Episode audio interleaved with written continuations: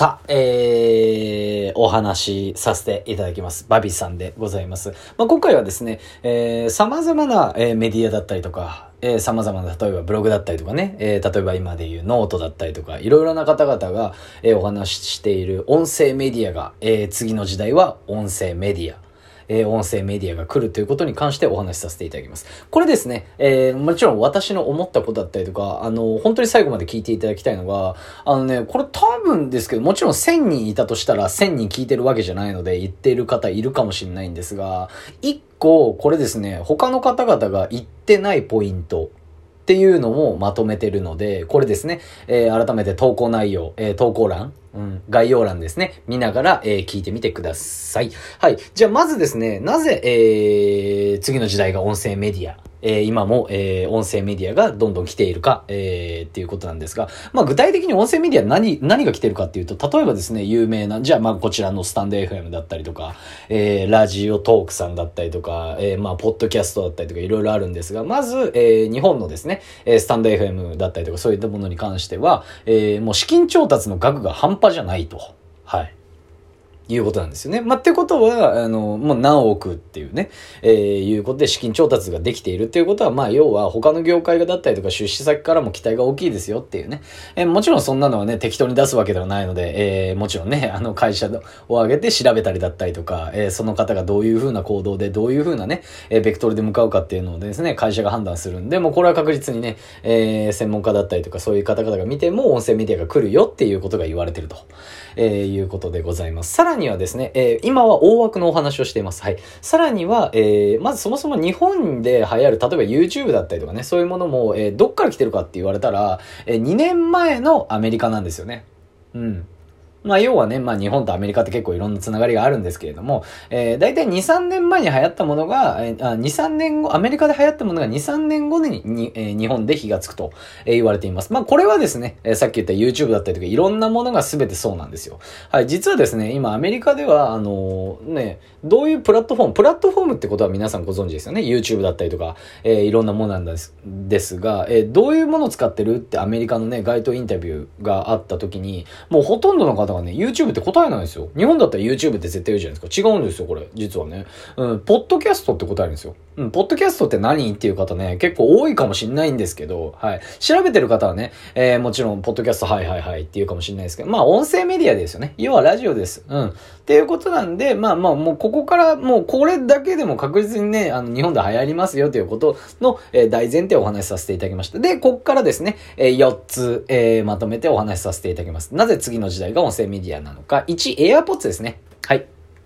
まあ、AirPods、うん、何が関係あんのってことなんですけど、AirPods が発明されて、もう世界的にね、もう大ヒットというか、もう持ってない人いないんじゃないかレベルなんですよね。うん。まあ、AirPods が、あの、普通に 売り出されて売れたってわけで、もういろいろ耳ですよね。うん、耳の争奪戦です。目は YouTube だったりとかね、いろいろあるんですけど、音楽でもいいじゃないかって言うかもしれないですけど、音楽だけじゃなくて、えー、そういったプラットフォームで何か使えないかってやった時に昔からあるですね、ラジオ、音声メディアでございます。こういったものが AirPods だとずっと離れてもね、えー、何メートル離れても別に全然自由に聞けますよね。うん。っていうことなんで、AirPods が、えー、こんだけ売れたから、えー、世の中に出たから、音声メディアが次に来るというわけでございます。で、次に二つ目、えー、何かしながらの時間が多くなった。まあ、これはね、もう皆さんね、えー、何かしながらって思い当たる節あるんじゃないでしょうか。コロナですよね。はい。要は在宅の方が増えてね、いろいろ仕事をしながら、YouTube 見ながら仕事できないですよね。うん。YouTube をつけながら、その YouTube を聞きながら仕事ってできるんですけど。うん。って時にじゃあ耳ですよね。って時に自分の聞きたいね、何かラジオ番組とかあったら、なんか音声メディアあったら聞きたいですよね、これ。はい。で、プラス AirPods をつけながらっていうことなんですね。はい。何かしながら時間が多くなったっていうことなんです。はい。で、次なんですが、えー、まだ4つ目に差し掛かってないんですけれども、えー、次がですね、私が、これってこういうことなんじゃないかなって、えー、私の経験ですね。えー、で、多分他の方あんまり言ってる方いないんじゃないかってことです。はい。ライブ配信への抵抗層。はい。えー、かっこ顔出しっていうことなんですけれども、どういうことかっていうと、あのまあ、YouTube もそうなんですけれども、まあもちろん、なんていうんですか、あの、基本的に顔を出される方が多いじゃないですか。はい。なんですが、あの、YouTube の次に、まあ、そもそも私もね、ライブ配信っていうもう、ライバーだったりとかね、いろいろなものに関して、まあ今、いろいろですね、何かできないかなっていう行動をとっているんですけれども、まあそのためにね、音声メディア、えー、っていうのも使わせていただいていて、もうずっとですね、えー、あの、月で150時間ぐらいですか、えー、ライブ配信してた数ヶ月前ですか、えー、ちょっとやってた時期なんかもあったんですが、あのー、そもそも顔出し、要は、もうちょっとわかりやすく言うと、顔出しできる人たちが YouTube の投稿をしてたわけですよね。うん。当たり前のことを言ってます。なんですが、顔出しができない人も中にはいるわけです。もちろん恥ずかしいだったりとか何かの諸事情ね。YouTube でももちろんいらっしゃいますよね。顔出ししないけどやってるって方。そういった方々の層、要は全く手つかずの層の方々が何かやっぱり YouTube だったりとかそういうものをね、見ていて私も何かしたいな、投稿したいな、ライブ配信したいなっていう方々の層が、音声メディアというものを聞いては、これだったら私もできると。うん。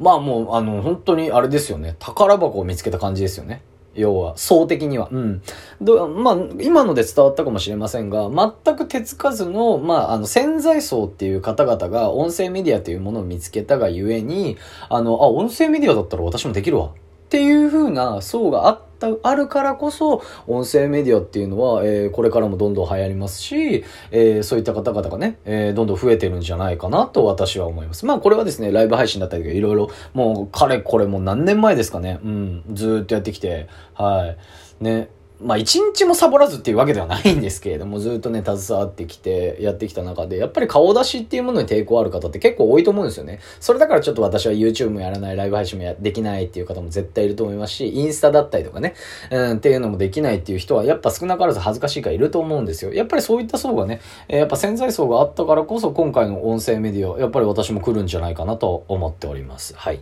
で、最後4つ目ですね。他、えー、他のメディアの競争激化ということで、まあこれはさっきから言ってる通り YouTube ですよね。もう、あのー、やっぱり今から YouTuber になるっていうのはね、うん、まあ、それ相当の何かこうね、戦えるフィールドだったりとか自分のキャラクターがないとやっぱり厳しいわけで、見て、あの、YouTube なんかもね、ちょっと何かこうね、えー、ちょっと調べたりとかも自分で見たりとかね、してるんですけれども、やっぱり何かしらのめちゃくちゃ強いメッセージ性がないと、やっぱもう目立ちませんよね。うん。ただね、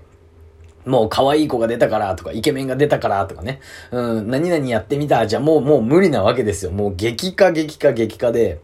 競争が激化するとどうなるかっていうと、これはですね、上の層の、えー、一本勝ちになってしまうんですね。うん、これはどうも。えー、経済的にももちろんそうなんですが、はい、そういうことになってしまいます。まあ以上ですね、えー、1、えー、2、3、4つですか、えー、挙げさせていただきました。まあ最後に忘れないように復習です。1、えー、次の、えー、次の時代が音声メディアなわけとはっていうことで、えー、1、AirPods、2、何かしながらの時間が多くなった。コロナ。えー、3、えー、ライブ配信への抵抗層。かっこ顔出し。え4、えー、他のメディアへの競争激化ということでまとめさせていただきました。こういったですね、えー、何か私の考えだったりとか調べたことなんかも、えー、投稿させていただきますので、よろしくお願いします。それでは、バイバイ。